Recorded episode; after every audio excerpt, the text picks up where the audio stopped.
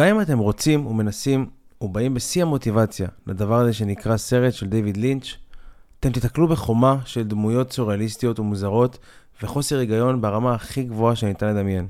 טוב, זה רק בצפייה ראשונה כמובן. בצפייה השנייה אתם מתרככים טיפה, מבינים איזה דבר אחד או שניים. פתאום הדבר המוזר הוא מתחילת הסרט מתחבר לנו לאיזה סצנה בסוף, ואתם מתחילים לראות את הסמלים והתמות שהוא מעביר בחוכמה רבה. אבל למרות זאת, משהו עדיין לא יושב טוב, ואנחנו עדיין לא מבינים שום דבר בצלילות. כאילו בכוונה רוצה שלא נבין. טוב, זה רק בצפייה השנייה כמובן. בצפייה השלישית, אתם נעים בתוך הסרט כמו אסטרונאוט בחלל, מקפצים ממחשבה למחשבה, מגלים פרטים חדשים וסמלים חדשים שלא ראיתם לפני זה בסרט. כמו ילד שהולך בפעם הראשונה להסתפר, הוא בוכה. אבל אחרי כמה פעמים נוספות הוא מתמכר לזה. הוא רוצה להסתפר. בדיוק ככה אנחנו, חובבי דיוויד לינץ', פעם ראשונה בכינו. מה זה הדבר הזה? שאלנו. אבל אחרי כמה פעמים אי אפשר היה לעצור את הדבר הזה. את התלותיות בדבר הזה. או שאתה מתמכר לזה, או שאתה שונא את זה. עוד לא פגשתי אדם שנמצא באמצע הסקאלה. למשוואה הזאת נכנס כמובן הסרט כביש אבוד, Lost Highway. הראשון בטרילוגיית הוליווד של לינץ', או כמו שאני אוהב לקרוא לזה, שלושת הסרטים החופשיים של לינץ'.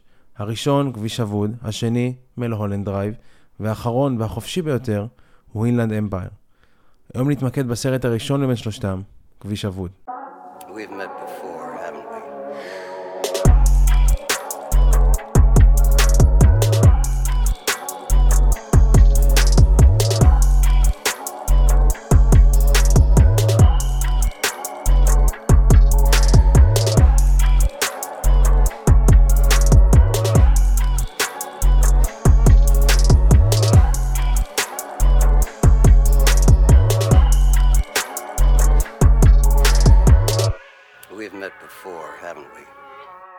אני אנסה לתקצר לכם את העלילה לטובת מי שראה מזמן או שמקשיב לנו והוא בטעות לא ראה את הסרט. הסרט מתמקד בפרד מדיסון, נגן סקסופון מצליח שחי עם אשתו בעלת השיער השחור ששמה רנה. פרד ורנה מקבלים קלטות וידאו שבהם רואים מישהו מציץ ממש לתוך ביתם ומצלם אותם תוך כדי שינה. דבר זה מחמיר כאשר פרד מקבל קלטת שבה רואים את פרד רוצח את רנה באכזריות. פרד נעצר, מואשם ונידון לעונש מוות. בינתיים, הוא מוחזק בתא מבודד, מחכה לכיסא החשמלי שלו. בזמן הזה קורה משהו מוזר, ופרד מתחלף עם פיט, בחור צעיר שעובד במוסך. פיט כמובן משתחרר הביתה. מכאן אנחנו עוקבים אחרי חייו של פיט, ובמהלך אחד הימים במוסך, מגיע לשם בחור בשם מיסטר אדי, עם בחורה בלונדינית בשם אליס. אליס דומה לרנה. היא אותה הבחורה, רק בשני צבעים אחרים של שיער. בין אליס לפיט מתפתח רומן סודי מתחת לאף של מיסטר אדי לא היא שייכת. ואחרי זמן קצר, השניים מבינים שמיסטר אדי, העבריין הגדול, ככל הנראה יודע על הרומן הזה, ולא יעבור הרבה זמן עד שהוא ירצה להרוג את שניהם. אליס מתכננת תוכנית בריחה, ופיט מסכים. התוכנית כוללת רצח של אחד החברים של אליס, גניבת הרכוש והכסף שלו, והימלטות לעבר מקום לא ידוע במדבר. התוכנית יוצאת לפועל, וכאשר פיט מגיע לבית של החבר של אליס, הוא רואה מסך הקרנה ענק, ובו מוקרן סרט פורנו של אליס. חוץ מזה, הוא מגלה מלא תמונות וחפצים שקשורים לאליס, והוא מבין שאליס היא כוכבת פורנו. ויותר מזה, היא נהנית מהדבר הזה שהיא כוכבת פורנו. לפתע הבחור יוצא לאחר ששכב עם אליס. פיט חובט בו, והוא מת. אחרי עימות קצר בין אליס לפיט, השניים יוצאים לעבר המדבר לצריף קטן ונטוש. השניים מקיימים סקס לוהד באמצע המדבר, ואליס יוצאת באמצע, ומתהלכת ערומה אל תוך הצריף. כשפיט קם לעקוב אחריה, אנחנו מגלים שהתבצעה החלפה נוספת. עכשיו פרד קם מן הרצפה ועוקב אחרי אליס. בצריף הוא פוגש אדם מוזר, שרק קודם לכן. השניים משתפים פעולה ורוצחים את מיסטר אדי. בסוף הסרט, פרד מגיע אל תוך הבית של עצמו, ואומר לתוך התיבת דואר שלו, שמיסטר אדי מת, או בשמו האמיתי, דיק לורנט מת. שחזור מדויק של סצנת הפתיחה של הסרט. פרד נוסע בכביש חשוך, תוך כדי שינויי צורה רבים ומוזרים. כך נגמר הסרט. לסרט הזה פנים רבות, אבל דבר אחד ניתן להסכים בוודאות. כשמו כן הוא, הסרט הוא כביש ארוך, אבל אבוד, אל תוך עולמו של פרד מדיסון, שמייצג את הצד המנוכר והפחות סקסי של הפחדים שלנו. בכלל, אני נוטה להניח שרוב הסרטים של לינץ', אם לא בכולם, הוא מציג את הפחדים שלו, או שהוא רוצה לתאר את הפחדים שלו או של אחרים בצורה ויזואלית. בראש מחק, הסרט הראשון שלו, הוא מציג את הפחד במעוררות טריה. ובקטיפה כחולה, בלו ולווט, הוא מציג את הפחד של מוות של הורים. ועכשיו, בכביש אבוד, הוא מציג לנו את הפחד מבגידה, או אולי את הפחד מחוסר גבריות. בואו ננסה לפענח את הדבר הזה. פרד מוצג כגבר מבוגר, אך נאה. נגן מצליח, אבל לא איש משפחה הכי טוב שיש. הוא ורנה נראים נשואים הרבה זמן, ועוד אין להם ילדים. בנוסף, ראינו את פרד מתקשה לגמור, או שלא עמד לו כמו שצריך מתי ששניים שכבו. באותו הרגע, רנה מנחמת אותו. זה נראה מוכר. לא הרגשנו לא נעים בסיטואציה. כאילו זה כבר קרה פעם או פעמיים, או אפילו המון פעמים בעבר. אולי זו הסיבה שלשניים אין ילדים עדיין. גבר, גם היום, ובמיוחד לפני 20 פלוס שנה שהסרט הזה יצא, נמדד בהשוואה לגברים אחרים ביכולות הביצוע במיטה שלו. גברים יצור יותר מיני, וסקס יכול מאוד להגדיר אותם. פרד מוצג כאיש בעל דעות קדומות, כמו שהוא לא אוהב מצלמות, שזה סימן לטכנולוגיה. יש סיכוי שגבריותו של פרד נפגמה ונשברה עם השנים. הוא לא מרגיש גבר יותר. ואם יש פחד אחד יותר גדול מהמוות עצמו, זה הפחד לא להיות אתה. מה שמגדיר אותך. פרד מנסה לתקן את זה באמצעות הדבר הכי גברי שיש, והכי דומה לזה. באמצעות אלימות. הוא רוצח את המקור לחוסר הגבריות שלו, את רנה. אבל התופעות לוואי שנוצרו לו, באו לו בהפתעה, והוא לא היה מוכן אליהם. במהלך כל הסרט, מלווה אותנו הדמות של האיש המסתורי. אותו האיש חסר הגבות, שלא מצמץ אף פעם. הוא נראה כאילו הוציאו אותו מאיזה סרט אימה, והשתיל אותו לחיים של פרד. הדמות הזאת היא הלב של הסרט. דרכו אנחנו מבינים מה קורה ולמה. אנחנו רואים אותו לראשונה מיד אחרי המקרה שקרה בחדר המיטות בין פרד לרנה. באמצע החלום המפחיד שפרד מספר לרנה. באותו חלום הוא חוזה את המוות שלה באמצע השינה. מיד אחרי זה, פרצופה של רנה מוחלף בפרצופו המבעית של האיש המסתורי.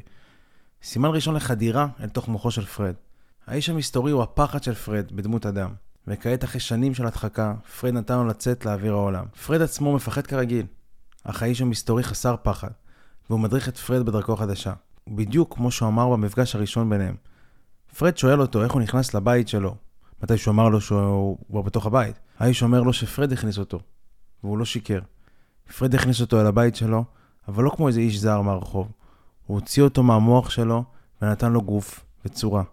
וכעת הם שניים, פרד והאיש המסתורי. פרד מבצע את הרצח של רנה, והאיש מתעד. הם פועלים בשיתוף פעולה. פרד נכנס לכלא. האיש המסתורי מפוצץ את הבית לחלקים. סמל לפיצוץ המוח של פרד. כל מה שהוא הסתיר איננו. הכל מקבל צורה וחיים, ואפילו עלילה. כך נוצר פיט, עוד פרי דמיונו של פרד. פיט הוא הרצון של פרד להיות צעיר, מחוזר על ידי נשים, וכזה שעושה כמה שבא לו סקס, ועם מי שבא לו. אבל ברגע שהוא שחרר את הכל, הוא גם שחרר את הפחדים שהיו לו אחרי הרצח של רנה. במקום להדחיק אותם, הם רודפים אחריו.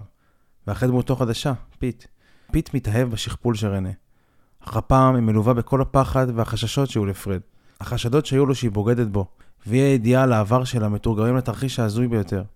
רנה היא במקביל אליס, ובמקביל לחיים שלה היא נשלטת על ידי עבריין שהוא מפיק סרטי פורנו, שהיא נהנית לשחק בהם, ולא רק זה, היא מצטיינת בזה. היא מוכנה להרוג אנשים כדי להמשיך לעסוק בזה. אליס משחקת בפיט בדיוק כמו שפרד פחד שרנה משחקת בו. ולקראת הסוף, כאשר אליס ופיט שוכבים באמצע המדבר, פיט מתוודע לאליס ואומר לה שהוא אוהב אותה. אליס אומרת לו שהיא לעולם לא תהיה שלו, והיא נעלמת לתוך הצריף. ברגע הזה קיבלנו את פרד בחזרה. למה? כי כעת תפקידו של פיט נגמר. הוא חשף את האמת מאליס ורנה. הן לעולם לא יהיו שלו באמת, כי פרד רצח אותם. שתיים במכה אחת. הן לא קיימות. הן רק דמיון של פרד. כשפרד והאיש המסתורי נפגשים בצריף, האיש, שהוא כאמור הייצוג של הפחד של פרד, הוא מציג בפניו את הפחד האחרון שנותר לו. פחד שהכל לא אמיתי, ושהכל רק בראש. איך הוא עושה את זה? הוא מתעד אותו במצלמת וידאו. בדיוק ההפך מהחיים האמיתיים, בהם תיעוד הוא דבר של האמת, פה התיעוד הוא הדרך להגיד שהכל שקר. המצלמה משחקת בעצם תפקיד כפול. היא מציגה לנו תמיד את האמת, וכעת האמת היא שהכל שקר. היא מצלמת את השקר. היא חושפת את האמת שהכל שקר. פרד והאיש המסתורי משתפים פעולה פעם נוספת. הם רוצחים את דיק לורנט, או בכינויו מיסטר אדי. ופה האיש המסתורי נעלם. הוא סיים את התפקיד שלו. הוא חשף את כל הקלפים של פרד, ועזר לו להתגבר על הפחדים שלו. כעת, פרד מוכן לנסוע אל תוך הלילה, בכביש אבוד, ולמצוא את דרכו החדשה, בתקווה שיזכה לגאולה. הסרט נגמר ומתחיל באותם מילים בדיוק. דבר שמרמז על סוג הסיפור שחוזר חלילה. אך לא ככה הדבר לדעתי. הסיפור אכן מתחיל ככה, אך לא מסתיים בדיוק אותו דבר. מהרגע שבו ראינו לראשונה את האיש המסתורי מחליף את הפרצוף של רנה, הסיפור נגמר. פרד רצח את רנה, וככל הנראה נידון למוות בכיסא החשמלי. כמעט כל מה שראינו רוב הסרט לא אמיתי, אלא זה רק פרי דמיונו או זיכרונו של פרד. אולי חוץ מהקטע הקטן הזה שמה שהוא נעצר ונידון למוות, אבל גם זה זה גבולי לגמרי. ברגע שהסיפור מערב בתוכו בעוד זיכרון ושקרים וכמה מסלולי עלילה, אנחנו כצופים צריכים לדלות את המידע האמיתי שבסצנות. סרט מתאר את הפחד של גבר מבגידה בגלל חוסר הגבריות שלו. אין בו כוונה להיות משהו דומה לאיזה משהו במרחב האמיתי של העולם. הוא מורכב כולו מדימויים וכוונות כפולות. הכל כשר שאתה רוצה להציג דעה מורכבת בסרט של שעתיים ורבע. זה ללא ספק הסרט הכי מפחיד והכי אפל של לינץ' יצר. ועם זאת, הוא יצירת מופת שעוזרת לנו להבין את הפחדים של העולם הזה. ניתן עוד רבות לנתח את הסרט הזה, אבל זהו להפעם. תודה רבה שהקשבתם. מקווה שהבנתם אותי. נתראה הפעם הבאה.